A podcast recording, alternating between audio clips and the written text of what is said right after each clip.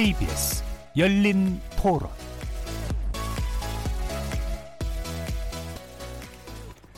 안녕하십니까. KBS 열린 토론 정준입니다. 정부가 버스 파업에 대한 대책을 내놓으면서 파업이 철회되고 있는데 늦게나마 방안이 나오게 돼서 다행인 것 같습니다. 대중교통 인상에 대해서 편하게 받아들일 수 있는 시민들은 없을 것 같고요. 정부 측에서 잘 협상을 해서 저는 마무리 줬으면 하는 게 제 솔직한 심정입니다. 매번 자주 올라가니까 부담되는 부분은 있는데 또 그분들 입장에서는 또 그 부분이 인상이 안 되면 뭐 힘든 부분이 있으니까 요거 하겠죠. 뭐 근무 시간이 줄어들면 피곤도가 낮아지니까 서비스는 더 올라갈 수 있지 않을까 싶은데요. 그거 결국은 세금으로 부족한 금액은 지원해 주는 거 아니겠어요? 그러면 그거에 대해서는 국민들이 과연 무조건 좋아할까요? 결국은 국민 부담인데 버스 요금 인상되는 부분이 정확하게 잘 쓰여지는지 버스 업체에 배부르는 데만 쓰여진다면 그건 정말 화가 나는 건데 교통이나 이런 부분이 개선되는 데 쓰여진다면은 용의는 있거든요. 그게 투명성을 보장할 수 있느냐. 거리에서 만나본 시민들의 의견 잘 들어보셨습니까? 오늘 토론할 주제는 바로 버스 파업, 자정이 고비, 근본 해법은입니다. 주당 노동 시간을 최대 52시간으로 제한하는 제도의 본격 시행을 앞두고 발생했던 버스 사태가 다소간 진정 국면으로 접어드는 것 같습니다. 버스 노조가 예고한 파업이 불과 9시간여 밖에 남지 않은 가운데 극적 타결 소식도 속속 이어지고 있는데요. 어제 저녁 대구에 이어서 오늘은 인천과 광주 협상 시한 하루를 남기고 타결을 이뤘습니다. 5시간여 전부터는 서울과 부산 등 7개 지역이 협상을 시작했고요. 잠시 후 밤 10시부터는 가장 주목되는 경기도가 마지막 단판에 들어갈 예정인데요.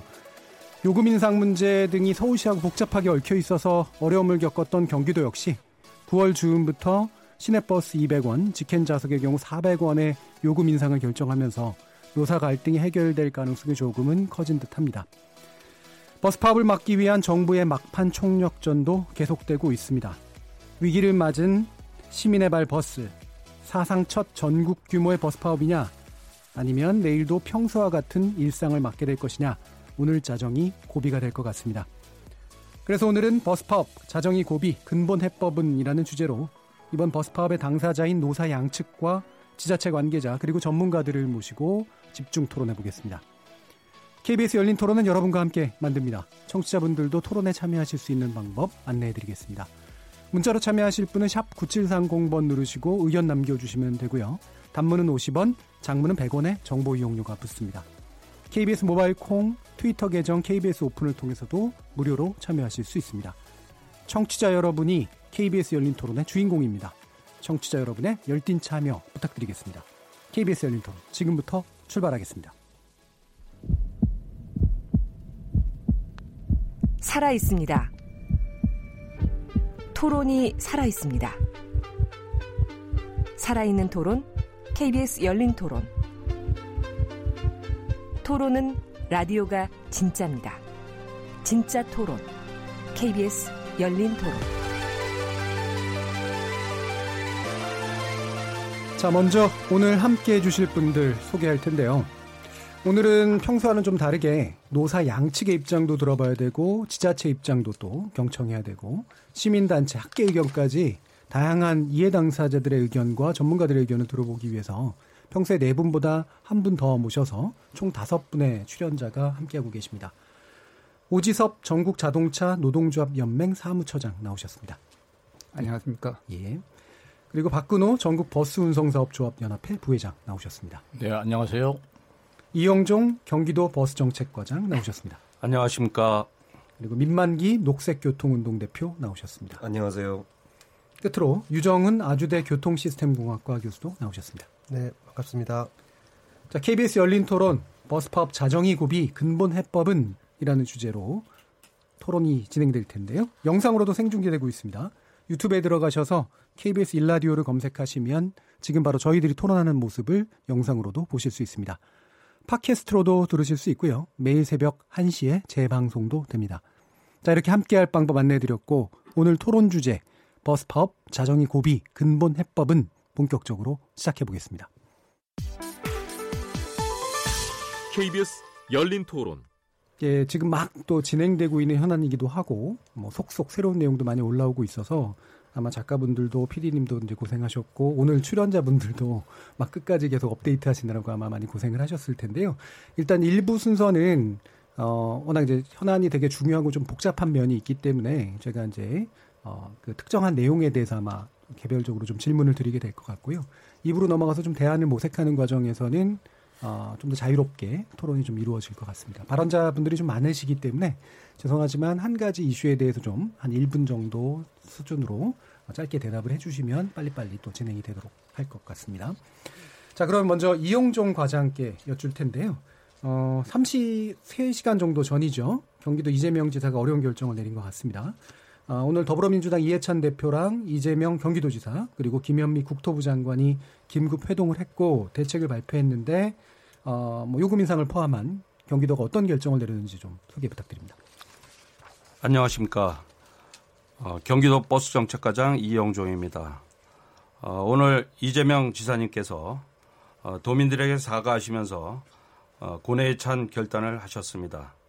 아, 지사님께서 결정하신 내용은 어, 시내버스 요금 200원 인상, 충남, 충북, 세종, 경상남도가 연내에 어, 요금 인상을 추진하는 내용과 일반 광역버스를 국가사무로 전환하고 국가사무인 M버스를 포함해서 중공연제를 어, 추진하는 내용과 공영버스 차고지, 벽진 노선 등을 정부 보조금 지원 대상으로 하고 지자체 부담 완화를 위해 지원하는 내용과 500인 어, 이상 일자리 함께하기 지원 사업을 1년에서 2년으로 연장하는 내용과 어, 요금 인상 시 저희 경기도에서 서울시로 이전되는 수익 입금을 경기도에 반환한다는 내용이 어, 주요 내용이었음을 말씀드립니다.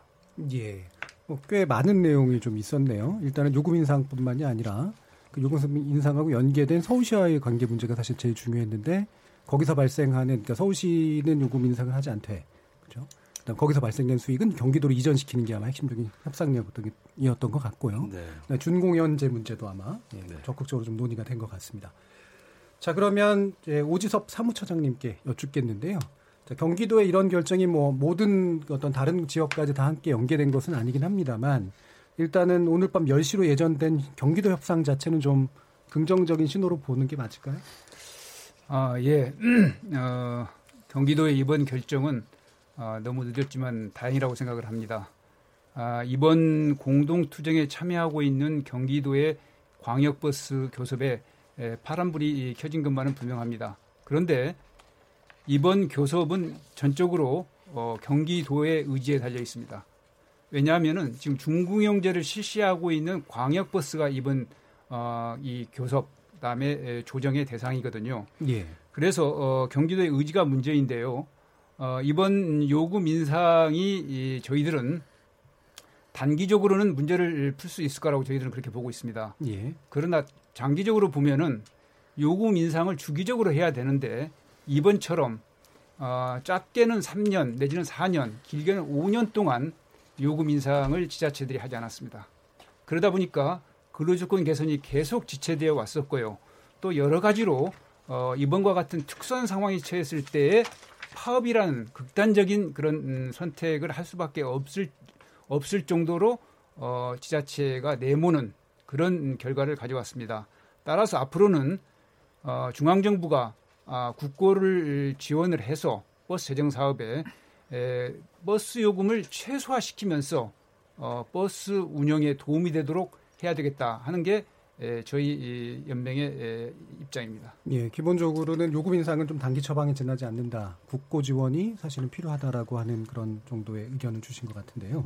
자, 정부 대책도 좀 봐야 될 것 같아요. 유정은 교수님, 그 오늘 김영민 장관 외에 이 발표해 주신 내용하고 그다음에 정부 대책이 지금까지 진행된 부분에 대해서 어떻게 보시는지 의견 부탁드리겠습니다. 네, 먼저 늦었지만 어, 전면적으로 환영을 하고요. 오늘 국토부의 발표에 대해서 사실 그 그동안 이게 특히 수도권에서는 경기도가 가장 큰 문제였습니다. 예. 그각 일기 이기 신도시를 포함해서 이제 택지 개발이 많기 때문에 그렇죠. 거기에 주민들이 정말 서울로 왔다 갔다 할 때 버스가 중요하거든요. 예. 그 넓은 땅을 이제 철도로 다 이제 운영이 안 되기 때문에요. 이제 그래서 전문가들이 줄기차게 이거는 그래도 중앙 정부가 지자체에 위임할 게 아니고 직접 해야 된다라고 주장을만 했었습니다. 예. 그런데 이제 아무래도 기재부에서 반대가 심했죠. 왜 지방 음. 사무에 세금을 쓰냐. 그래서 예. 그동안 반대가 많았었는데 어쨌든 이번 기회에 그 중앙에서 해야 되는 업무를 가져온 거에 대해서 굉장히 그 긍정적 평가를 하고요. 또 하나는 이번에 이제 광역버스 준공제를 시행한다고 이야기를 하면서 방식에 대해서 좀 더 연구를 하겠다 그랬습니다. 저는 이 예. 부분을 높게 평가합니다. 왜냐하면 예. 지금 이제 서울을 포함한 5대 광역시에서 하는 그러니까 수익군 공동관리형 준공제가 이게 뭐 반드시 정답은 아니거든요. 예. 그래서 이번 경기도 광역버스는 좀 더 훨씬 그 시민들을 중심으로 하는 그런 새로운 방식의 공영제를 하겠다라는 음. 거여서 굉장히 반갑게 맞이하고 있습니다. 예.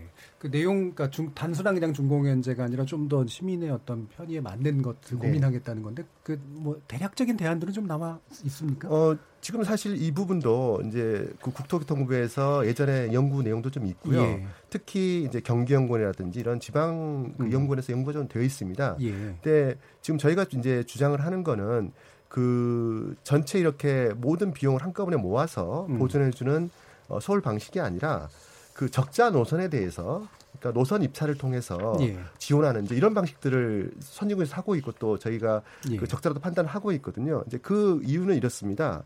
지금 경기도에서 사실 그 광역 버스가 적자입니다. 그러니까 예. 경기도 내 시내 버스 같은 경우에는 그래도 그 꽤 어느 정도 수지를 맞추고 있는데 이제 음. 광역 버스라고 하는 건 특성상 일단 거리가 길고요. 그렇죠. 그다음에 당연히 이제 출퇴근 때 몰리잖아요. 예. 그러니까 출퇴근 때는 막 서가는데 음. 낮에는 또 한두 명 이렇게 타세요. 음. 이제 그러다 보니까 광역버스 자체가 이게 이제 적자의 원인이었는데 이 부분을 중앙정부에서 맡아주고 음. 또 그거를 좀 더 효율성 있는 그런 어떤 노선 입찰 방식으로 아마 고민한다고 한다면 예. 정말로 바람직한 모델이 나오지 않겠는가라고 예. 기대하고 있습니다. 맞습니다. 국가사무로 일부 하고 그다음에 네. 노선 입찰제를 좀 적극적으로 검토하는 그런 네. 쪽이 일단 논의되고 있는 것 같네요. 자, 그럼 윤만기 대표님께 여쭙겠는데 이게 또 입장을 바꿔 보면 경기도민 입장에서는 요금이 올라가니까 별로 안 반가울 수도 있다라는 그런 지적에 대해서는 어떻게 보시나요? 요금 올라가는 거를 흔쾌하게 받아들일 시민들은 많지 않은 게 사실이지요. 예. 그렇지만 일단은 내일 출근 통학하는 분들은 일단은 휴하셨을 겁니다. 그러니까 그리고 요금에 대해서도 아마 세계적으로도 우리나라의 버스 요금, 대중교통 요금이 그렇게 저렴한 편에 예, 매우 저렴한 편에 속하는 게 사실이라서 물가 올라가는 것만큼 뭐 요금이 인상되는 건 있을 수 있다고 시민들이 받아들일 수 있습니다. 다만 아, 더군다나 이제 이번에 그 요금 인상이나 노동자들의 이런 파업 사태까지 이뤄진 이유 중에 하나가 어, 52시간제 시행에 관련된 문제인데 이 제도의 변화가 어디에서 나온 거냐면 어, 한 2017년 여름이었던가요? 그 경부고속도로에서 오신교통이죠. 경기도 버스입니다. 예. 그 M버스인데 이 버스가 장시간 운전, 장시간 근로에 따른 졸음 운전 때문에 대형 사고를 냈습니다. 그랬었죠. 이에 따라서 여객 자동차 운수 사업법에 종사하는 운전직 근로자들에 대한 장시간 그 근로를 막기 위해서 예. 52시간제 제도가 도입된 거거든요. 어떤 면에서는 이용자 입장에서는 안전요금이라고도 할 수 있기 때문에 일부 부담할 용의가 없는 것은 아니라고 생각합니다. 다만 모든 문제를 요금으로만 해결하려고 해서는 곤란하다라는 것이 시민들 이용자들의 입장일 것입니다. 예. 자, 근데 여기서 이제 한 가지 좀 제가 그 오지석 사무처장님께 이제 여쭤볼 게 그러니까 52시간제 그러니까 상한을 하는 것 자체는 노동계로서는 뭐 안 받을 이유가 없는데 문제는 이제 월급 보전이 안 되기 때문에 그 월급 보전은 임금 인상으로 좀 어느 정도는 메꿔야 된다라는 그런 주장이었잖아요. 예, 예 그게 이제 핵심 그 어떤 파업에서의 핵심 내용이었다고 봐도 되나요? 예, 그렇습니다. 어, 아시다시피 예, 앞에서 민만기 대표께서 설명이 있었는데요. 지난해에 무제한 그 초과 근로를 할 수 있는 근로시간 특례 제도에서 노선버스가 제외됐습니다. 어, 그 결과 어, 올해 7월 1일부터 주 52시간 이내로 노동시간을 단축시켜야 되고요. 300인 이상은. 그 다음에 내년 1월 1일부터는 실질적으로 어, 노선버스는 전체가 52시간 이내로 노동 시간을 단축시켜야만 됩니다. 예. 그런데 이, 이 특례 제도가 거의 한 60년 가까이 우리나라에서 지속되어 왔습니다. 그러다 보니까 운수업계가 장시간 저임금 노동으로 아주 그, 어, 이 병폐가 쌓일 대로 지금 쌓인 상태란 말이죠. 그런데 이것을 법에 의해서 반드시 올해 해결해야 되는 그런 입장에 처해 있습니다. 예. 그러다 보니까 노동 시간도 줄이면서 저임금 상태에서 어느 정도 적정한 임금을 보장해 준다는 것 자체가 대단히 어려운 문제이죠. 그렇죠. 그래서 이와 같은 어, 전국적 규모의 에, 파업이라는 그런 음, 지금 음, 사태가 어, 벌어지게 되는 것입니다. 예. 자, 그러면 음, 약간 이슈를 좀 이동시켜서요. 아까 이제 얘기가 나왔던 이제 중공연제 문제 그리고 국가사무직으로의 이제 국가 사무의 문제로 이 전환이 결정된 그런 부분에 대해서 좀 더 설명을 좀 들어볼 텐데요. 유정 교수님이 좀 설명해 주시죠. 네. 네.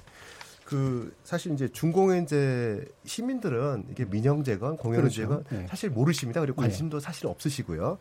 예, 그래서 지금 이번 논의에서 가장 큰 문제가 시민들이 좀 배제돼 있다는 생각이 듭니다. 음. 그러니까 방금 이제 우리 오서부장님 말씀하셨지만 이게 정말로 이제 버스 노동자들이 그 장시간 근로의 저임금이라 그러면 시민들이 알아야 되거든요. 예. 그래야지 이게 또 요금 인상이 됐든 아니면 안전하고 예, 예, 그렇죠. 예. 재정으로 우리가 보존해서 또 음. 이게 합의가 이루어지는 거거든요. 예. 근데 이제 이게 그동안 이게 그냥 그 지자체와 그다음에 노사만 알고 있는 그런 그 상태가 됐습니다.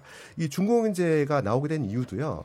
사실 일반적으로 그 버스라고 하는 게 시민의 발이다 보니까 원가보다 좀 싸게 지금 요금을 책정해 왔습니다. 아무래도 예. 예 그러다 보니까 그러면 뭐 그 일반 버스 업체에서 당연히 손실이 나는 건데 그러면 이걸 어떻게 할 것인가?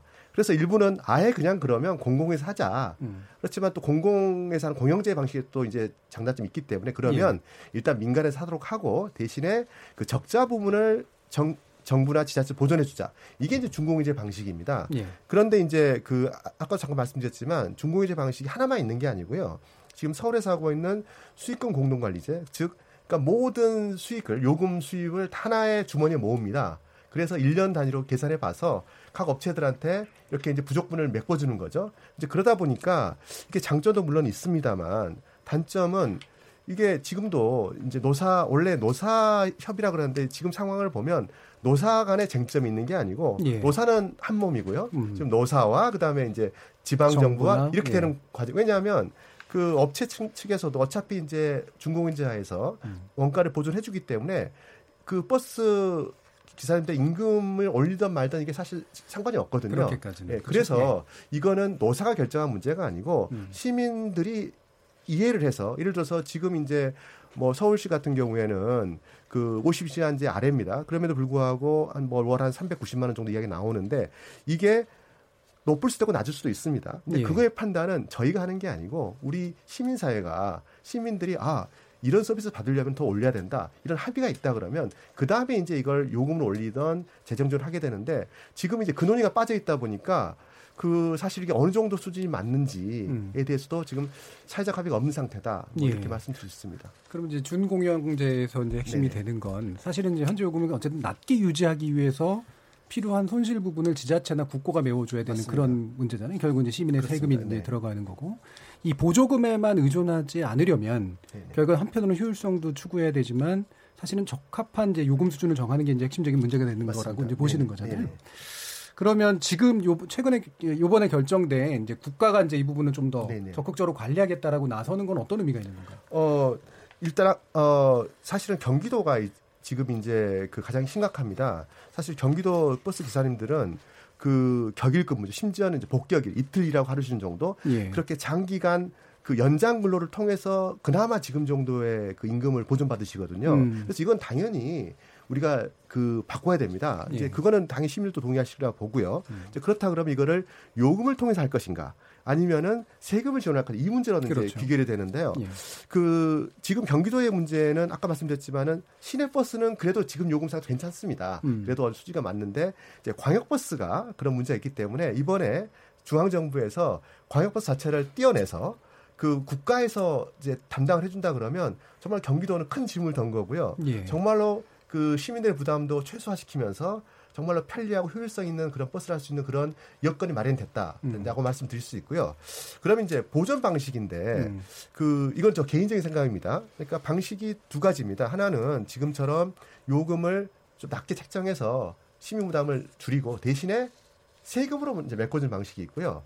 또 다른 방식은 또 요즘 시민들은 워낙 해외여행 많이 다니시니까 어, 우리나라 너무 싸다 이런 말씀 하시잖아요. 그러니까 원래 원가 좀 훨씬 높거든요. 그러면 원가만 좀 올리자는 거죠. 일단 버스 요금을요. 예. 그래, 이제 그 다음에 그러면 시민들은 당장 부담이 생기잖아요. 특히 예. 젊은 청년들이라든지 그러면 그 차액을 국가가 아니 또 지자체가 이용 시- 시민한테 환급 방식으로 해주자는 거죠. 환급. 네, 음. 왜냐하면 예전에는 이게 불가능했습니다. 이게 네. 환급하려고 그러면 어떻게 개별 다 그렇죠. 합니까? 네. 근데 지금 카드. 이제 네. 카드를 거의 90% 이상 쓰기 때문에 이렇게 해주면 장점이 크게 몇 가지가 있습니다. 하나는 지금은 아까 말씀드렸지만 이게 모든 손실분을 업체한테 바로 이제 그 보존해 주기 때문에 시민들이 이 돈이 정말로 이게 얼마가 지급이 되는 건지 또는 정말로 이렇게 싼 건지 잘 모르시거든요. 근데 요금을 현실화 시키고요. 그다음에 그 차액에 대해서 시민들이 환급을 받으시면 음. 아 원래 이 버스 서비스를 이렇게 안전하게 하려면 이 정도로 정도는, 비용은 음. 드는구나. 예. 근데 또 국가가 내가 세금을 열심히 내니까 이런 부분에 대해서는 또 비용 복지 차원에서 이렇게 환급을 해주는구나. 예. 이렇게 되다 보면 사실은 세금을 내고자 하는 욕구가 아 정말 내가 혜택을 받는다는 걸 느낄 때 내는 거잖아요. 음. 그런 측면이 있고요. 또 하나는 실제로 효율성이 강화가 됩니다. 지금처럼 그냥 다 보존해주게 되면 제가 버스 업체라 하더라도 그냥 뭐 이대로만 하면 되는 거잖아요. 근데 예. 그게 아니라 그 실제로 요금을 가지고 이제 우리가 그 경영하기 시작을 하면 열심히 서비스를 개선해서 또 손님 많이 모으면 수익이 늘어나잖아요. 그래서 이런 어떤 지금 지금 형식의 수익금 공동 관리제 방식에서 나오는 어떤 비효율이라든지 어떤 예. 문제점들이 좀 해소되지 않을까라는 음. 기대를 해봅니다. 그러니까 국가 관리가 되는 부분이 어쨌든 책임성하고 효율성도 동시에 높이는 데 도움이 된다고 네. 이제 보시는 건데 뭐 이거는 되게 단순한 질문입니다만 수도권의 문제 잖아요 지금은 그렇습니다. 이제 근데 이게, 이게 전국적으로 혹시 국가가 관리하라고 이렇게 갈 가능성은 없나요? 어 사실 이제 수도권이 문제가 되는 게 워낙 규모가 크고요. 인구의 예. 반 이상이 살고요. 그다음에 통행 거리가 이제 길어서 문제고요. 사실 지역도 이제 문제가 있는데 예. 지역은 어떤 문제가 있냐면은요. 우리 오차장님 너무 잘 아시겠지만 이게 그 버스 기사님들도 버스계의 삼성이 서울 버스입니다. 제일 노동시간도 음. 작고 임도 좋고요. 예. 그다음에 제일 열악한 데가 지방, 특히 마을 버스입니다. 마을 버스죠. 그래서 사실 정말 이제 지방에 그런 그 시- 시군이라든지 이런 데 기사님들 더 열악하시거든요. 그래서 이제 그, 런 분들의 처우를 좀 개선할 필요가 있는데 그 부분은 이게 또 지자체가 또 재정 여건이 원활하지 않잖아요. 그래서 저는 그 일방적으로 이렇게 전체적인 일, 일방 그적인 거는 적절하지 않을 것 같고요. 그 지역에 맞게 다양한 형태의 어떤 그 프로그램이 좋지 않은 게 예를 들어서 어떤 지역은 노선별로 예. 뭐 이렇게 지원한다라든지 어떤 지역은 뭐 지- 지역을 묶어서 지원한다라든지 이런 방식이 좀 필요해서요. 그 부분은 뭐 당장 시급하지 않지만 그래도 우리가 고려해야 될 문제라고 네, 생각합니다. 장기적으로 좀 탄력적으로 네네. 좀 한번 개입해 볼 필요가 있는 것 같은데요. 그러면 여기에 대해서 물론 이제 노사라든가 뭐 이제 지자체라든가 다 입장들이 있으시겠지만 시민을 대표해서 민망희 대표님께서는 요와 같은 어떤 진행 방향에 대해서는 어떻게 보고 계시나요? 아, 예. 사실은 그 이번 그 52시간제나 또는 파업에 대한 대책이 준공영제 즉 직접 연결되어지는 대책은 아닙니다. 예.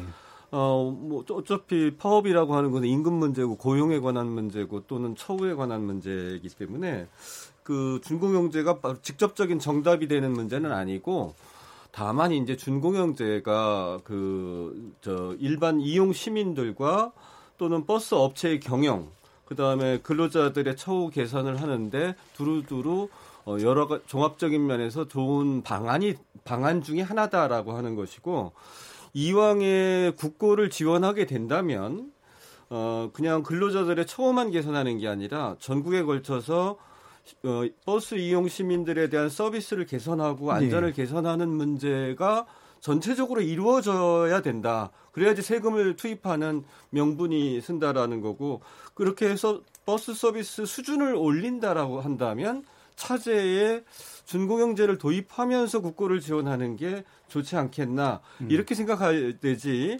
그냥 준공영제가 바로 어, 정답이고 나머지는 음, 답이 아니다 이런 건 아닙니다. 오히려 일일 2교대제를 시행하면 52시간 제는 시행할 수 있지요. 그리고 그거에 따른 그거에 따른 뭐 인건비 보존을 위한 정부 대책이나 요금 인상이 있으면 그게 파업을 막을 수는 있을 겁니다. 그렇지만 이왕에 정부 재원이 투자된다면 이용 시민 전체의 복리와 편의가 증진되는 방향으로 어, 종합적으로 차제의 이 문제를 에, 풀어보자라고 하는 차원에서 중공영제가 나왔다고 생각합니다. 예, 알겠습니다. 자, 그러면 이제 파업 철회 과정에 대해서도 좀, 그, 좀 짚어보고, 전망도 한번 또 다시 짚어봐야 될 것 같은데요. 어, 일단 오지섭 사무처장님은 지금까지 타결된 그서 이제 파업이 철회된 그런 사례들이 있잖아요. 여기에 대해서는 배경이 어떻고 어떻게 또 평가를 하시는지 좀 이야기를 듣고 싶습니다. 예, 이 문제를 말씀드리기 전에 앞에서 어, 그 유정인 교수께서 어, 이번 파업과 그리고 정부 지원 그리고 중공영제에 어떤 유형의 중공영제를 도입할 것인가 하는 여러 가지 문제점들을 말씀해 주시면서 시민들이 장시간 노동의 실태를 잘 모른다. 그러니까 시민들도 이 부분을 좀 아셔야 된다 하는 지적을 하셨어요. 예. 아주 좋은 지적을 해 주셨는데요. 어, 한 가지만 간단하게 먼저 말씀을 드리고 나서 어, 그 파업 문제를 말씀드리도록 하겠습니다. 좀 충격적인 이야기입니다. 아, 지금 경기도의 경우에 저희가 3년 전에 카톨릭 의대 팀하고 직접 어, 코티조를 조사를 해보니까 거의 30% 가까운 사람들이 점심을 먹고 나서는 졸음운전을 하고 있었습니다. 예. 그리고 29%에 해당하는 사람들이 어, 장시간 노동에 따른 과로로 인해서 혈압이 10% 이내가 떨어져야 아, 잠이 오고 잠을 자, 제대로 잘 수가 있는데 잠을 제대로 자지를 못하는 이런 지금 상황에 처해 있습니다. 이만큼 아, 장시간 노동과 그에 따른 음, 과로 노동 이것이 심각한 실정이다 하는 것을 먼저 말씀을 드리고요. 어, 그렇기 때문에 이게 지금 음, 52시간제로 어, 앞에서 말씀드린 대로 어, 300인 이상은 금년 7월부터 시행을 해야 됩니다. 어, 이번에 에, 11개 지역이 에, 같이 공동 투쟁을 지금 하고 있는데요. 어, 작년 음, 12월부터 어, 임금 교섭을 시작을 했습니다. 아, 대부분의 에, 11개 지역 가운데 대부분의 지역이 금년 음, 1월 31일부로 임금 협정이나 단체 협약이 만료가 됩니다. 아, 그리고 어, 극히 또 일부 지역은 3월 말로 끝나는 지역도 있고요. 그런데 에, 저희가 이러한 법 개정에 따라서 어, 근무일수 단축 그리고 어, 근무일수 단축에 따른 어, 임금 삭감분에 대한 보전 이를 위한 임금 인상 이걸 요구안으로 어, 내걸고 그동안 거의 5개월 동안 교섭을 해왔습니다. 그런데 그 5개월 동안 거의 이 교섭에 진전이 없었습니다. 아, 사용자들이 대안을 제시를 해야 되는데 사용자들은 요금이 오르지 않았다. 또 그리고 이렇게 한꺼번에 노동 시간을 단축을 시켜야 되는데 이렇게 단축시키다 보니까 너무 부담이 크다. 그래서 도저히 이, 이 대안을 못 내겠다 하는 음, 음, 실정에 이르렀던 것입니다. 그래서 결국은 저희가 지난 4월 29일 날 어, 공동으로 어, 어, 쟁의 조정 신청을 냈고 오늘 밤 12시까지 조정이 되지 않으면 내일 첫 차부터 어, 파업에 들어가게 되는 것입니다. 다행히도 어, 대구에 어제 대구에 이어서 어, 오늘 인천 그리고 어, 광주가 아, 타결이 됐습니다. 이는 음, 그, 통상 어, 평년에 이루는 음, 그 어, 교섭 내용과도 상당히 좀 어, 성과가 있는 내용으로 타결이 됐습니다. 이는 뭘 의미하느냐 하면 어, 내년부터는 음, 음, 300인 이사 아, 300인 이하기 때문에 내년부터는 전면적으로 52시간제를 시행을 해야 되는데요. 이렇게 그 내년 전면적인 시행을 앞두고 어, 임금 인상을 통해서 어, 임금 보존을 상당 정도 어, 이루어야만이 어, 내년에 교섭을 하는데 좀 더 수월하고 그 다음에 52시간 이내로 단축시키는데 편하다. 특히 인천 같은 경우에는 인천과 아, 서울 간의 임금 격차가 너무 큽니다. 아, 인천 같은 경우에는 어, 서울 임금의 거의 80% 약간 상회하는 그런 임금 수준입니다. 근데 그 임금 격차가 큰 게 단순하게만 비교할 문제는 아니잖아요. 아, 물론 네. 어, 노동 시간은 음, 어, 약간 길면서 임금조차도 예. 낮다는 더 것입니다. 낮다는 예, 거고. 그러니까 예. 더 어, 심각한 음, 것이죠. 어, 그러다 보니까 이번에 에, 에, 인, 천이 에, 오늘 타결한 내용을 보면 약 한 30만 원 선에 에, 율로는 8.1%지만 정액으로 따지자면 호봉이 여러 가지 호봉이 있기는 하지만 30만 원 정도의 임금 인상을 이루었습니다. 음. 그래서 어, 상당 정도로 고무적인 음. 그런 음, 음, 협상 타결이다 이렇게 보고 있습니다. 나머지 이, 지금 협상 타결을 보지 못하고 오늘 밤에 지금 지금 이 시간에도 어, 조정이 이루어지고 있는데요. 어, 저희들은 어, 근무일수 단축과 또 어, 근무일수 일수 단축에 따른 임금 보존 그리고 각 지역마다 아, 단체 협약상으로 특수한 음, 그런 음, 음, 요구 조건들이 있습니다. 이 부분이 예, 해결이 되어야 아, 원만히 이, 그 합의가 될 수 있겠다. 예, 그렇게 알겠습니다. 보고 있습니다. 자, 그러면 우리 사용자 대표로 이제 박근호 부회장께 여쭤야겠는데 아까 이제 물론 이제 유 교수님도 잠깐 얘기하셨지만 이게 사용자가 해줄, 해줄 수 있는 폭이 사실은 그렇게 또 높은 편은 아니라서 그간의 문제가 해결이 안 됐던 건가요? 네. 예. 어, 이 자리에 온 지 너무나 오랜만에 말을 하게 돼가지고 이 말문이 잘 열리지가 않는 것 예, 예. 같습니다. 예. 예, 먼저 그 운송 사업의 특성에 대해서 간략하게 설명을 안 할 수가 없네요. 예. 왜냐하면은 운송 사업이 과거에 이제 민영제에는 그 운송 사업자가 스스로 경영 모든 재반에 걸쳐서 스스로 계획하고 그 다음에 최소의 비용으로 최대의 이익을 올릴 수 있는 그런 역할을 할 수 있었지만은 지금 현재는 모든 부분이 통제를 받고 있습니다. 요금을 스스로 올릴 수가 있습니까? 아니면은 노선이라든가 운행 횟수라든가 여러 가지 재반 사항이 다 관련 법령이나 제도에 따라서 규제를 받고 있는 그런 상황입니다. 아까도 앞에서 마, 나, 나온 말이지만은 예를 들어서 경기도 요금 같은 경우는 지금 4년 만에 이번에 겨우 요금 인상 계획이 발표된 상황이고 다른 시도도 마찬가지입니다. 비근한 해로 시외버스 같은 경우에는 6년 만에 요금이 인상이 됐어요. 예. 요금이 구성되고 있는 유- 그 항목들을 살펴보면은 60% 내지 70%가 인건비입니다. 그리고 나, 나머지 유류비라든가 고정성 그러니까 고정성 비용, 경직성 비용이 대부분을 차지하고 있어요. 이런 과- 이런 상황에서 운송 사업자가 자율적으로 결정할 수 있는 사항들은 무진대 예. 제한적이라는 겁니다. 예. 우리나 우리 그렇지만 임금은 매년 임단협을 통해서 임금은 인상을 해줘야 되고죠. 그 다음에 운송 수입은 고정돼 있거나 이용 승객, 승객의 감소로 감소하고 있는 그런 추세입니다. 우리 운송 사업자들은 운전 운전 승무원들을 가족처럼 생각하고 처우 개선을 위한 생각들은 늘 가지고 있습니다.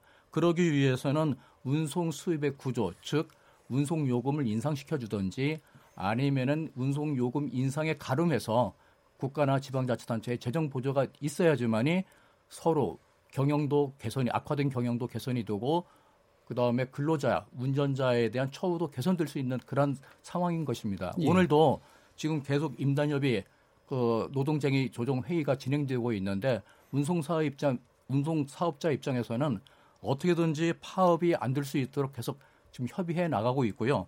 협의 사항을 간략하게 말씀드리면은 지금 서울이 지금 2차 교섭 중입니다. 그 예. 어, 3시부터. 아, 그리고 부산도 지금 3시 30분부터 현재 협의가 진행 중에 있고요. 그다음에 울산도 2시부터 충북 청주의 경우에도 5시부터 지금 진행 중에 있습니다. 전남도 어, 전남도 업체별 개섭 개별적으로 지금 교섭 중에 있고요. 경남 창원도 4시부터 어, 지금 교섭이 지금 진행 중에 있는데 예. 어, 먼저 아까 앞에서도 말씀드렸듯이 운송 사업자가 운영하는 데 있어서 거의 틀이 없는 상태에서 운영을 하고 있다. 음. 그런 부분을 이해를 해주셨으면 예, 감사하겠습니다. 알겠습니다. 그래서 이제 그 우리 이용정 과장님께도 첫 발언 기회 드리고 이제 한 번도 못 드려서 다시 한 번 또 여쭤봐야 될 것 같은데 지금 결국은 이제 노사가 이제 협의하는 과정에서 이제 당사자인 이제 지자체나 국가의 역할이 되게 중요한데 지금까지 이제 인상이 4년간 아까 안 됐다고 이제 말씀이 나왔는데 어떤 이유고 또 나름의 사정도 좀 있으실 것 같은데요. 아, 예. 경기도에서는 어, 2015년 6월에 어, 요금 인상이 있었습니다. 어, 사실 요금 인상이라는 것이 어, 저희 그 서민들에게 굉장히 밀접하게 작용을 하고 있고 어, 또 공공 요금이기 때문에 어, 사실 사용자 입장이나 저 우리 노동자 입장을 또 생각하면은 예. 저희가 4년 넘게 지금 요금 동결이 되어 왔습니다만 또 그 반면에 그 저희 그 이용하는 이용객들 저희 도민들의 어떤 그런 호주머니를 어, 생각 안 할 수 없는 그런 고육지책이 있다는 말씀을 드립니다. 예, 알겠습니다. 자, 그러면 민만기 대표께 여쭐 텐데요. 다시 네. 이제 시민의 관점을 좀 필요로 할 것 같은데 지금 이제 노화사 그다음에 어떤 지자체 정부의 입장들이 좀 나와 있는 상태인데 아까도 물론 잠시 말씀 주셨지만 이제 결국 52시간제 도입은 노동자를 위해서도 그다음에 시민을 위해서도 사실은 되게 필요한 일이잖아요. 그리고 임금 보존도 어느 정도는 해줘야 되는 그런 그렇습니다. 문제고요. 근데 지금 이제 유예 기간이 사실 있었는데 네.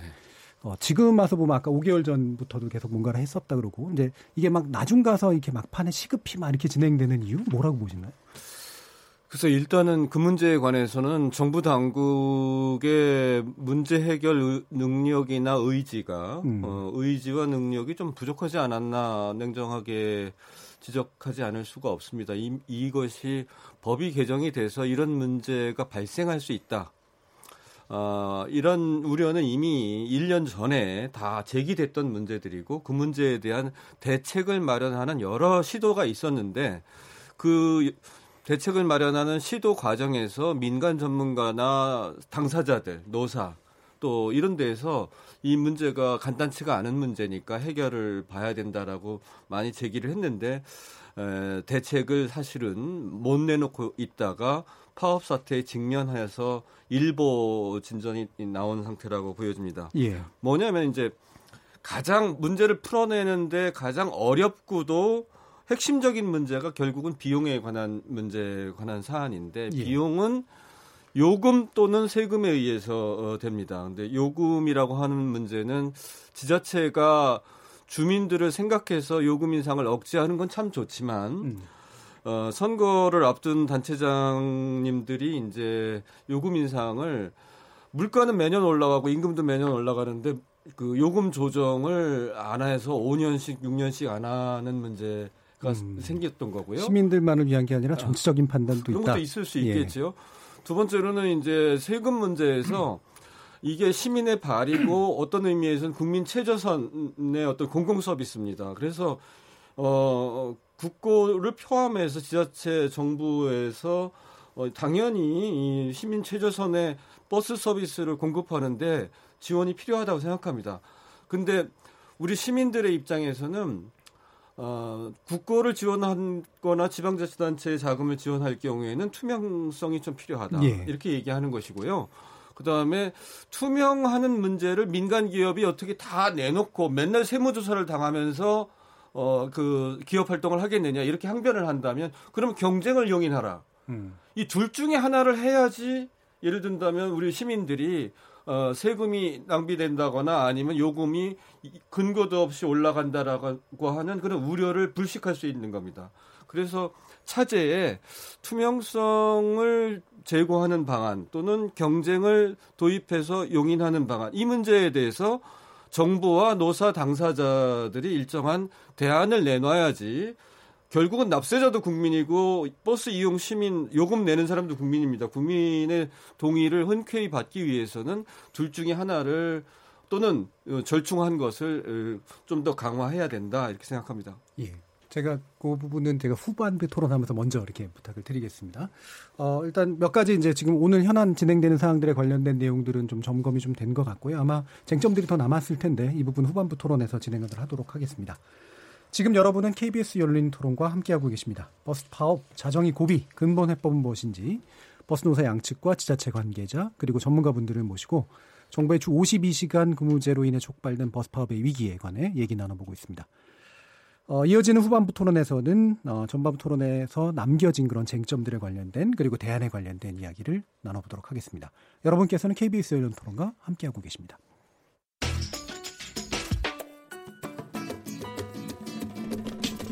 묻는다, 듣는다, 통한다. KBS 열린 토론. 듣고 계신 청취자 여러분 감사드립니다. 들으면서 답답한 부분은 없으신가요? 궁금한 점은요? 그렇다면 함께 토론에 참여하시죠. 유료 문자 9730을 이용하시면 됩니다. 단문은 50원, 장문은 100원의 정보 이용료가 있습니다. 스마트폰 어플리케이션 KBS 모바일 콩을 통해서도 무료로 참여하실 수 있습니다. KBS 열린 토론은 언제나 열려 있습니다. 듣고 계신 KBS 열린 토론은 매일 밤 1시에 재방송됩니다. 자, 그럼 지금부터 음, 토론이 진행되는 동안 청취자 여러분들께서 보내주신 의견 들어보도록 하겠습니다. 송아랑 문자캐스터. 안녕하십니까. 문자캐스터 송아랑입니다. 버스 파업, 자정이 고비, 근본 해법은 이라는 주제로 청취자 여러분이 보내주신 문자 소개해드리겠습니다. 콩 아이디 3478님. 마을버스 기사입니다. 마을버스는 노조가 없다 보니 회사에서 정해진 임금 인상을 합니다. 시내버스 기사의 임금과 격차가 심합니다. 시내버스 기사님들 부럽습니다. 콩 아이디 3116님. 기사님들 근무 환경이 개선되고 소득 수준이 나아지는 점은 찬성합니다. 하지만 뒤에서 배불리는 버스 사주와 가짜 직원으로 급여를 챙기는 등의 문제가 여전합니다. 국민의 세금이 또 시민의 요금 인상으로 버스 사주 가족들의 뒷주머니가 되는 일이 없도록 공영제든 준공영제든 국가가 철저하게 관리를 해야 하지 않을까 싶습니다. 콩 아이디 8, 8541님. 버스 업체 비리도 심각합니다. 비상근 임직원의 과도한 급여, 투명하지 못한 경영의 비감사, 복, 복지비 착복 등 재정 낭비, 지자체에서 철저한 감사를 통해 시민의 세금이 제대로 쓰여지길 간절히 바라는 바입니다. 콩 아이디 허국희님. 어떤 근거로 지원금을 늘려줘야 하는지, 지원금 어떻게 사용하는지, 제대로 감시가 되는지 궁금하네요. 콩으로 의견 주신 남승식님. 일하는 시간이 줄어들면 급여도 줄어드는 것 당연하지 않나요? 정부는 이런 것을 예상 못하고 정책을 밀어붙였는지 궁금하군요. 콩 아이디 4128님. 정부 정책의 실패로 빚어진 사태를 이렇게 기습적으로 국민 주머니 털어서 타인 주머니 채워주는 게 말이 되는 걸까요? 정부의 정책 실패로 국민만 힘들어지는 게 과연 올바른 정책일까요? 콩 아이디 8379님. 대중교통 요금이 오르는 건 승용차 운행을 늘게 할 수 있습니다. 도로의 혼잡과 공해에 도움이 안 되는 것이지요. 지금까지 문자캐스터 송아랑이었습니다. Yeah, yeah. 어, 요. 무엇이든 묻고 진심으로 듣고 마음으로 통하는 여기가 열린 토론 라디오가 진짜 진짜 토론 KBS 열린 토론 자, 후반부 토론 진행하겠습니다. 파업 대란을 막고 어, 이 단순한 처방을 벗어나서 버스 문제에 관련된 어, 시민의 발에 관련된 문제를 어떻게 모두가 만족할 수 있는 방향으로 풀 수 있을지 다섯 분의 관계자와 함께 고민해, 고민해 보겠습니다. 전국 자동차 노동조합 연맹 오지섭 사무처장, 전국 버스운송사업조합 연합회 박근호 부회장, 경기도 버스정책과 이용종 과장, 녹색교통운동 민만기 대표, 그리고 아주대 교통시스템공학과 유정훈 교수 이렇게 다섯 분과 함께하고 있습니다. 아, 아까 이제 그 마무리 지 그러니까 일부 마무리 지을 때 박근호 부회장님께서 이제 그 발언권을 신청하셨는데 아마도 얘기하셨던 투명성에 관련된 문제 그리고 지금 문자에도 지금 나오는 건데 이게 어, 지원을 하는 건 좋은데 이게 이제 버스 사주로 배불리는 거 아니냐 뭐 이런 식의 이제 불신들이 있단 말이에요. 아마 그런 부분에 관련된 이야기이실 것 같은데 어떠세요? 예, 먼저 그 청취자 여러분이 보내주신 문자 내용을 겸허히 일단 받아들이겠습니다. 아, 그렇지만 우리 그 업계의 그 현황을 말씀드리면은 예, 과거에는 그 현금으로 버스를 타는 경우가 많았지만은 지금은 거의 교통카드를 네. 이용해서 버스를 타고 있어가지고 운송 수입에 대한 투명성은 거의 지금 확보되고 있는 그런 상황입니다. 또한 그 현재 버스 요금이 저, 그 결정되는 과정을, 과정을 살펴보면은 어, 전문 기관, 뭐 회계법인 등 전문 기관에 의뢰해서 운송 원가를 산정을 하고 그렇게 산정된 운송 원가를 관할관청, 예를 들어서 중앙부처나 지방자치단체가 재 전문기관에 또 재검증 용역을 해서 나온 그러한 내용을 또 그 시민단체 등 전문가들이 참석하는 어, 그 요금위원회라든가 이런 데에서 또 한 번 거르게 됩니다. 예. 이러한 여러 절차를 거쳐서 요금이 어, 최종적으로 결정이 되는 건데 아까 우리 그 유정훈 그 교수님께서 말씀하셨듯이 요금 그 자체의 수준은 운송 원가에 상당히 못 미치는 수준으로 요금이 결정되고 있는 그런 상황입니다. 아마 그런 부분들은 여기 계시는 모든 분들이 다 이해를 하고 또 인정을 하고 있는 그런 부분들일 것입니다. 또한 현재 국고보조금이나 또 재정보조가 국고보조금은 거의 지금 되고 있지는 않지만은 지방자치단체의 재정보조가 되는 그런 사업에 대해서는 시군 감사, 그 다음에 도 감사, 시도 감사, 심지어는 감사원 감사까지 받고 있는 그런 실정입니다. 예. 그래서 우리 운송업계의 일부 운송업체들 중 그 수많은 운송업체들 중 일부가 그런 어떤 사회적 무리를 일으킨 그런 부분에 대해서는 죄송스럽게 생각하지만은 그것이 빙각의 그 빙산의 일각에 불과하고 대부분은 다 투명하고 건전하게 건전하게 운영하고 있다고 하는 그런 말씀을 어, 드리면서 혹시라도 앞에서 말씀드린 그런 그 어, 투명성을 위한 그 제도 개선이라든가 어떤 발전 방향에 있, 있다고 한다면은 그런 부분들은 같이 노력하도록 하겠습니다. 예. 이용종 과장님, 그 지금 방금 말씀 주신 그런 부분 투명성은 뭐 일부 빙산의 일각을 제외하고 나면 상당 부분 갖춰져 있다라는 그런 말씀에 대해서는 지자체 입장에서 어떻게 보십니까? 예. 어, 저희가 이제 그 좀 검증을 하고 하는 부분이 있습니다. 저희 경, 경기도에서 예. 어, 과거에 우리 부회장님께서 말씀하셨지만 어, 현금 수입이 상당히 많아가지고 어, 그야말로 어, 운전하시는 분도 뭐 일부 챙기고 예. 또 버스 안내양도 또 소위 말하는 삥땅 뭐 이러가면서 과거에는 그런 네 그런. 예. 사례들이 많이 있었습니다. 그렇지만 지금 현재는 어, 현재 그 카드 교통카드 그 이용률이 97%입니다. 예. 그리고 버스를 현금 통해 이렇게 개수를 저희가 해보면은 어, 하루 어, 현금이 한 6천 원 그렇게 어, 현금 수입이 있고요. 그다음에 이제 저 시골 같은데 그 어르신들이 이렇게 예. 카드 이용이 적은데 이런 데는 한 2만 원까지도 현금 수입이 어, 올라가는 것을 보더라도 현금 수입으로 인한 어떤 그런 그 불투명한 이런 부분은 많이 해소됐다고 말씀드릴 수 있습니다. 예, 알겠습니다. 자, 그럼 이제 중공영제 관련된 이야기들을 좀 더 이제 나눠볼 텐데요. 어, 제가 여기서 한 가지 이제 지금 그 한국당의 나경원 원내대표가 예, 얘기한 부분을 좀 지적해야 될 것 같은데, 어, 실제로 한 얘기입니다. 그래서 경기도 버스의 17% 노선을 폐지해야 된다. 그리고 국민 세금 털어넣는 거 지원하는 거 반대다. 라고 하는 이제 보수 여당은 굉장히 중요한 이제 세력이잖아요. 이런 어떤 반대 목소리가 나오고 있는 부분들에 대해서는 어떤 생각들이 있으신지 한번 여쭙고 싶습니다. 예. 오시섭 사무처장. 예. 어, 버스 중공영제를 서울이 제일 먼저 2004년도에 도입을 했습니다. 15년이 됐죠. 예. 어, 이어서 어, 광역시들이 에, 2005년과 2006년, 2007년에 연이어서 계속 어, 중공영제를 도입을 했고요. 그리고 어, 제주도 그리고 어, 경기도 어, 광역 어, 광역버스 이렇게 최근까지는 도입을 했습니다.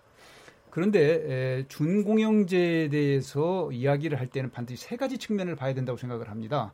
그게 무슨 말이냐 하면 그동안 음, 버스가 어, 그 버스한테 기대했던 측면들 또 그다음에 버스는 어, 이게 정말 에, 그 어, 편리한 교통수단인가 대중교통으로서 두 번째는 이게 안전한가 세 번째는 이게 서비스 이게 친절도는 어떤가 이 세 가지 측면에서 어, 중공영제 이전과 이후를 평가를 해야 됩니다. 예, 기준이 필요하다는 예, 거죠. 예. 이세 가지 기준에 따라서 어, 중공영제를 평가한 보고서들을 보면은 예. 모두가 상당 정도로 거의 만족스러운 수준 정도까지 올라간 기준들도 있습니다. 교통사고 많이 줄어들었지요. 시민들의 버스에 대한 만족도가 거의 80%를 넘을 정도로 대단히 높습니다. 아, 그다음에 친절도도 마찬가지고요. 이런 정도의 에, 그 버스 교통에 대한 현재 대안으로서는 현실적 대안을 이야기하는 것입니다. 예. 현실적 대안으로서는 준공영제다 이렇게 에, 말씀드릴 수가 있는데요. 이 준공영제를 유지하고 지속 가능하게 만들기 위해서 어, 그렇게 재정이 투입되고 어, 또 어, 요금이 적당한 시점에서 올라가지고 어, 재정 지원 규모를 줄여주는 이런 시스템을 만일에 반대한다면 그러면 대안이 뭡니까? 지금 적어도 중공영제에 대해서 비판을 하려면 대안을 제시해야 맞습니다. 예. 대안을 제시하지 않으면서 이게 무슨 세금을 먹는 하마다 또 그리고 어떻게 국민 혈세를 여기다 투입하느냐 2004년 전과 이, 그 이후 중공제 실시한 이후의 상황을 비교해 보면요. 엄청난 변화가 있었습니다. 예. 그런데 지금 중공영제가 딱 여기서 전국적으로 확산하는데 멈춰버렸습니다. 예. 왜 그러냐면 이건 지방자치단체의 재정 자립도가 열악하다 보니까 지금 지, 어, 중공영제를 갖다서나 감당할 만큼 능력이 되질 않습니다. 예. 그래서 우리 연맹이 이야기하는 것이 지방자치단체의 요금 결정권을 유지해서 사무가 유임이 되어 있기는 하지만 중앙 정부가 지원하지 않고는 중공영제라는 이런 좋은 제도를 확산시킬 수가 없다. 예. 더 확대할 수, 수가 없다. 그래서 어, 교통 대중교통 음, 환승 어, 손실액이 거의 1년에 1조 약 4천억 정도가 되는데 이것은 적어도 대중교통을 활성화시키기 위한 것임과 동시에 이것은 음, 보편적 복지다. 예, 예. 그렇다면 중앙 정부가 이것을 지방자치단체에 지원을 해서 이에 대한 여유를 좀 가지고 중공영제라는 좋은 제도를 도입해서 이와 같이 장시간 저임금 노동이라는 정말 풀 수 없는 문제들을 풀어나가는 제도적 변화를 일으켜야 된다. 예, 예. 저희들은 그렇게 판단을 하는 것입니다. 예, 알겠습니다. 어, 뭐 일단 여기서 얘기를 좀 몇 분 더 들어봐야 될 것 같아서요. 네. 유 교수님. 네. 그, 그 지금 이제 국민들의 기본권을 위해서 그러니까 조금 저렴하게 공급하는 원칙은 맞다고 봅니다. 예. 근데 지금 이제 그 야당에서도 비판하는 거 일부 좀 타당한 면이 있는 게 예. 지금 지금 현, 현재 방식의 어떤 그 재정 지원 방식이 음. 과연 지속 가능한가? 그렇다 그러면 어차피 한정된 소중한 세금인데 조금 더 효율적으로 쓸 수 있는 방법은 없을까라는 고민이라고 봅니다. 그래서 아까 말씀하셨지만 저 카드기 때문에 수입 쪽에서는 투명합니다. 이건 전혀 음. 논란 여지가 없고요. 결국 이제 원가 부분인데 예. 지금 우리가 공공재라고 할 수 있는 뭐 우리 이제 공공택지의 분양가 아파트 분양가도 우리가 공개하자는 말도 하고요. 그다음에 대학 등록금도 이게 뭐 공공성이 있으니까 어, 규제하라 이런 말도 있잖아요. 마찬가지로 예. 정말로 중요한 이제 버스 그러면 버스의 원가를 어느 정도가 맞는가? 사실 실제 버스의 이제 원가의 대부분이 이제 60% 정도 인건비입니다. 그렇다 그러면 이건 사회적 합의가 필요한 겁니다. 정말로 모든 전국의 버스 기사님들의 월급 수준을 서울의 수준에 맞출 건가? 아니면 아까 이제 그 마을버스 기사님, 마을버스 예. 기사요, 예. 이게 사실은 이거는 정말 사회적 합의가 필요한 부분인데 예. 지금 이런 사회적 합의가 없는 상태에서 자꾸 이제 서울 수준의 그런 임금을 이야기하고 서울 수준의 원가를 이야기하게 되면 사실 지방에서는 그 재정적으로 여력이 없거든요. 예. 그래서 이런 부분에 대해서 그 서로 이제 공개를 해서 서로 활발한 토- 토론이 일어나고 이를 바탕으로 해서 합의가 이루어진다 그러면은 저는 거기에 길이 있지 그냥 단순하게 지자체 정부와 노사만 가지고 이렇게 합의를 했을 때는 도대체 어떻게 적정한 임금인가 사실 답이 없다고 봅니다. 예, 예. 그 부분에 대한 이제 사회적 합의도 사실은 또 새로 시작된 이제 부분인 것 같은데요. 그런데요, 어, 그 부분과 관련돼서 어, 분명히 해야 될 게 있습니다. 짧게만 어. 자꾸 예. 어, 서울이 임금이 높다고 말씀을 하시는데 비교 기준은 역시 생활비를 에, 그 비교를 해야 됩니다. 지금 통계청이 발표하는 전 도시 근로자 아, 그 가계 지출을 보더라도 이 가계 지출이 395만 원입니다 월. 이렇게 본다면은 현재 서울은요 전 도시 근로자 가계 지출 즉 생활비에 거의 근접하거나 비슷한 수준입니다. 나머지는요 이, 이 가계 지출에서 40만 원 내지 50만 원 지방 같은 경우에는요 거의 150만 원 적자 생활을 하고 있다. 예, 이렇게. 보셔야 됩니다. 예, 예. 이 부분은 사실은 이제 별도의 논쟁이 좀 필요한 부분 같고요. 사회적 합의 과정에서 실제로 더 논쟁이 돼야 될 것 같고, 제가 이영종 과장께 여쭙겠는데, 아까 이제 나경원 원내대표가 17%의 노선을 폐지해야 된다라는 주장까지 했고요. 아까 이제 또 유 교수님은 노선 입찰제 같은 그런 어떤 대안도 있다라고 지금 말씀하셨는데 그 부분은 어떻습니까? 예, 뭐 대표께서 말씀하시는 일부 어, 어 퍼센트 그런 부분에 대해서 좀 일부 어 굴곡 노선이나 중복 노선 뭐 그런 부분이 좀 일부 있기는 합니다만 그 수치로 가지고는 어 좀 나중에 한번 좀 다시 한번 예. 살펴봐야 될 부분이라고 생각합니다. 그 수치가 구체적으로 맞느냐 아니냐도 있고, 네. 그다음에 이런 이제 폐지 문제가 나오는 것은 어느 정도 타당한 측면이 있다고 보시는 건가요? 어, 뭐 일부는 그런 부분도 없지 않아 있다고 뭐 그게 이제 수익 수, 그러니까 수익성이 안 맞아서 그런 겁니까? 아니면 뭐 공공 서비스 측면에서는 사실 유지해야 될 필요도 있을 거 아니에요. 사실 이제 노선이란 것이 그 꼭 필요해서 이제 들어가야 되는 것이긴 하지만 이제 예. 또그 그 민원성 이런 민원성. 거에 의해서도 예. 그 저희가 이제 일부 그 극소수 주민들의 또 어떤 어, 이동권 확보 뭐 이런 것이 이제 민원으로 또 어, 발생을 하고 하는 부분이 있기 때문에 어, 그런 부분도 또 좀 살펴 살펴볼 필요가 어, 있을 것 같습니다. 그럼 노선 입찰제는 아까 유 교수님이 소개해 주신 방법은 좀 대안적으로 검토 가능한가요? 네네. 어, 유정은 교수님께서 앞서 많은 말씀을 해 주셨는데요. 어, 노선 입찰제를 기반으로 하는 준공영제에 어, 대해서 말씀드리겠습니다. 어, 경기도 시내버스는 민간이 노선 사유화로 어, 효율적인 노선 조정에 어려움이 있으며 어, 비수익 노선의 경우 서비스 악화가 우려되는 현실입니다. 아, 또한 주 52시간 시행으로 어, 운전자 수급이 어려워 감차 운행이 불가피합니다. 아, 저희 경기도에서는 민선 7기 교통 정책으로서 공공성을 강화하고 공정한 경쟁, 아, 주체적인 버스 행정을 목표로 새로운 아, 제도를 도입을 하고 있습니다. 아, 노선 입찰제는 버스 노선을 아, 공공이 소유하고 경쟁 입찰을 경쟁 입찰을 통해서 운송 사업자를 선정하는 방식으로 버스 노선의 공공성을 보다 강화하고 운송업체의 자발적인 버스 서비스를 개선하고자 합니다. 노선 입찰, 입찰제가 기존 수익금 공동 관리 방식과 가장 큰 차이점은 노선 계획권을 어, 공공에서 가지고 있어 버스 이용 수요에 맞춰서 탄력적인 노선 운영이 어, 가능하다는 점입니다. 어, 올 하반기 시범 사업 추진을 통해서 시행착오를 최소화하고 2020년부터는 시범 사업의 성과 평가와 문제점을 보완해서 노선 입찰제를 어, 확대해 나갈 계획으로 예, 있습니다. 이 노선 입찰제에 관련된 또는 그리고 중공경제에 관련된 반론들이나 어떤 우려도 좀 있을 수 있는데요. 일단은 먼저 그 박근호 부회장께 여쭙고 그 다음에 오 차장님께 여쭙겠습니다. 예, 이번에 그 경기도에서 시행하고자 하는 노선 입찰 그 제에서 이번에 그 선정된 그 노선들을 보면은 과거에 그 어, 사업성이 없어서 반납한 그런 노선 또는 그 어, 신도시, 그러니까 새로운 택지 개발로 어, 건설된 신도시를 운행하기 위한 노선 어떻게 보면은 어, 그 현재 당장의 입장에서는 실효성이 없는 그런 노선을 아마 선정한 거로 제가 보여집니다.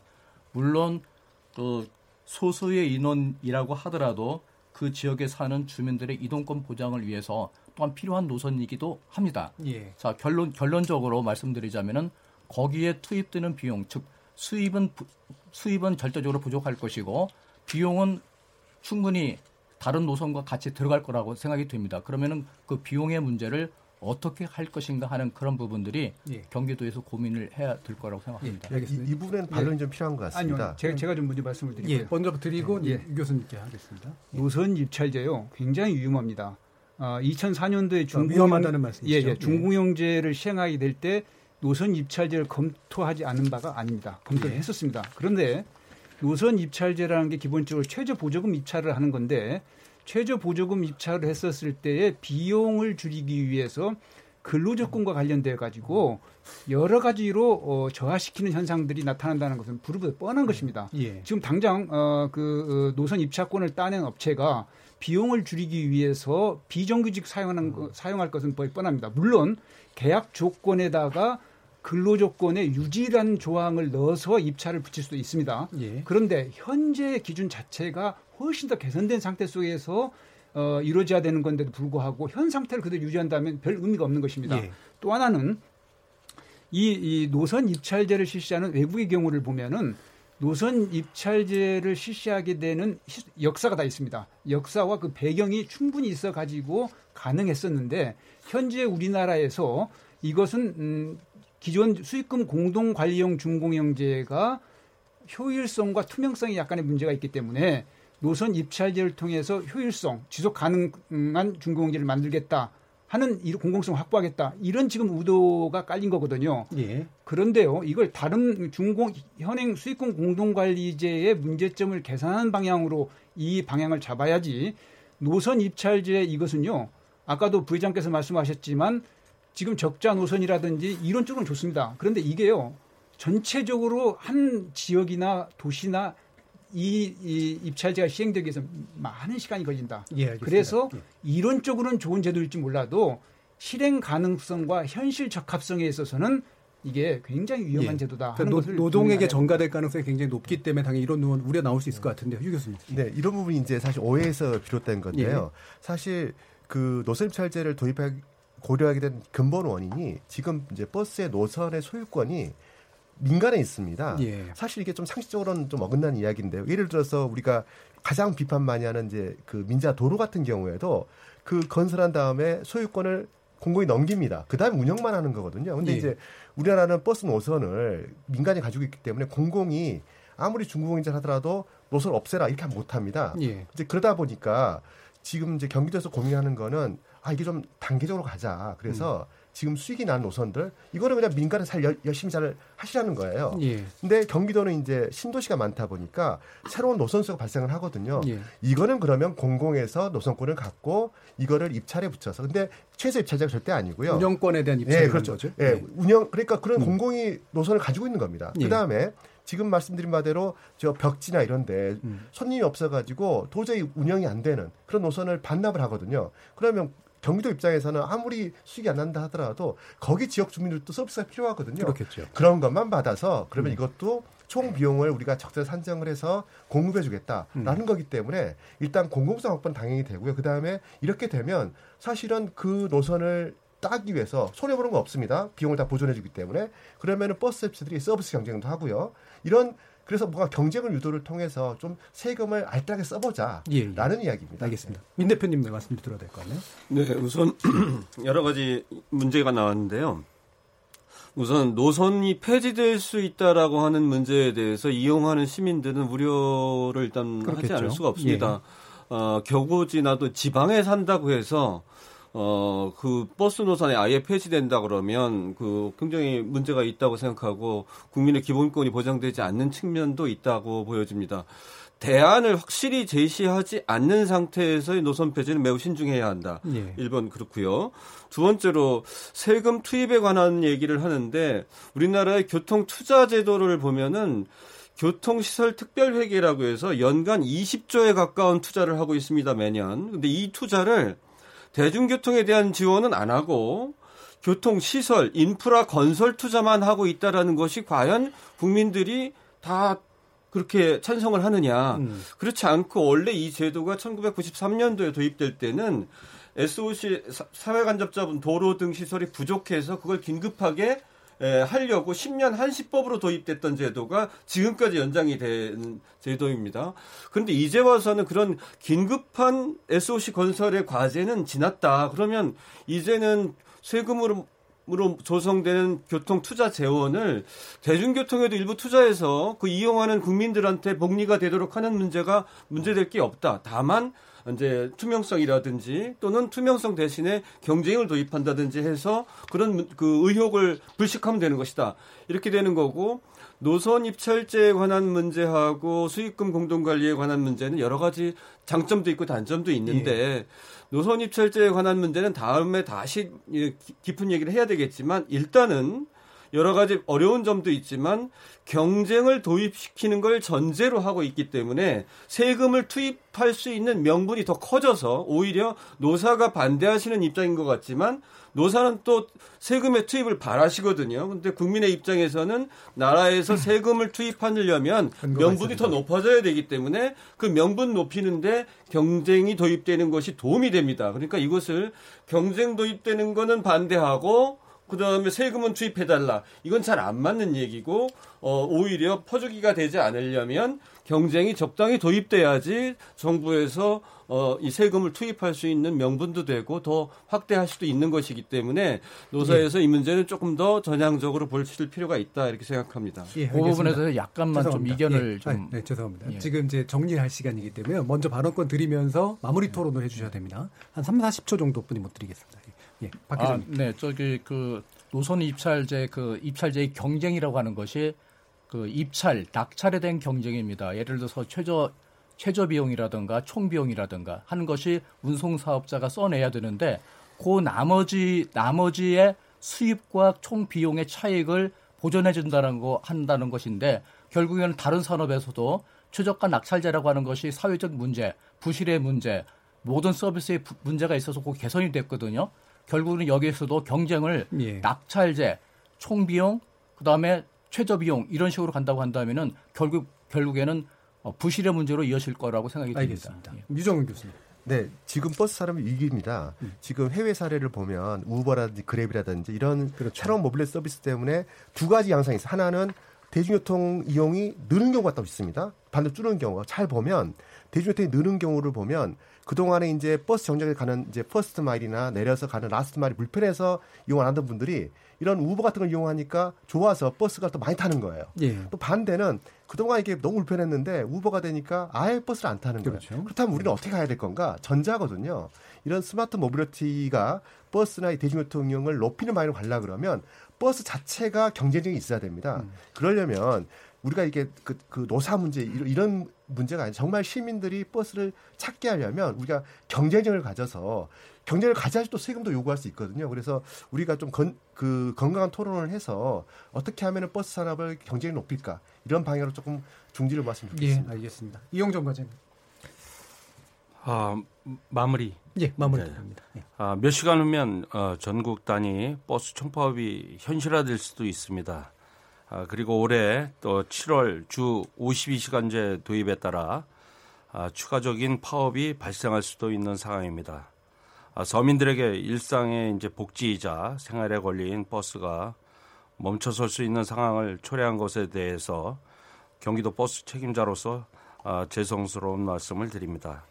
남은 기간 동안 노사 양측과 충분히 대화하고 보다 실효성 있는 대책이 마련될 수 있도록 최선을 다하도록 하겠습니다. 예. 오지섭 차장님 30초 예. 이번 그 파업과 관련된 문제를 어, 그야말로 버스를 개혁하고 혁신해서 어, 안전한 음, 버스를 만드는 것이 가장 시급하다. 아, 저희들은 그렇게 보고 있습니다.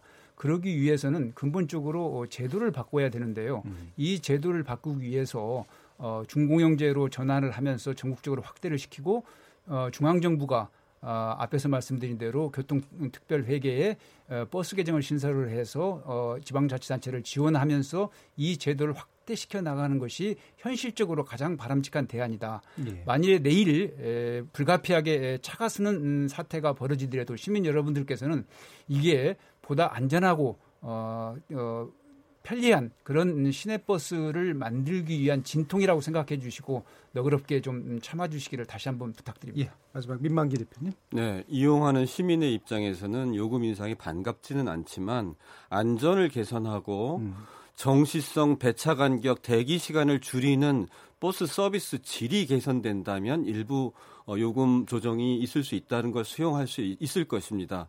다만 정부에서 어, 이 문제를 승객 요금에만 의존하지 않고 합리적인 교통 투자로서 대중교통이 정, 음, 정부에 의해서 책임 있게 관리되어지고 예. 서비스가 개선될 수 있도록 이런 방향으로 어, 대책이 강구되기를 바랍니다. 예.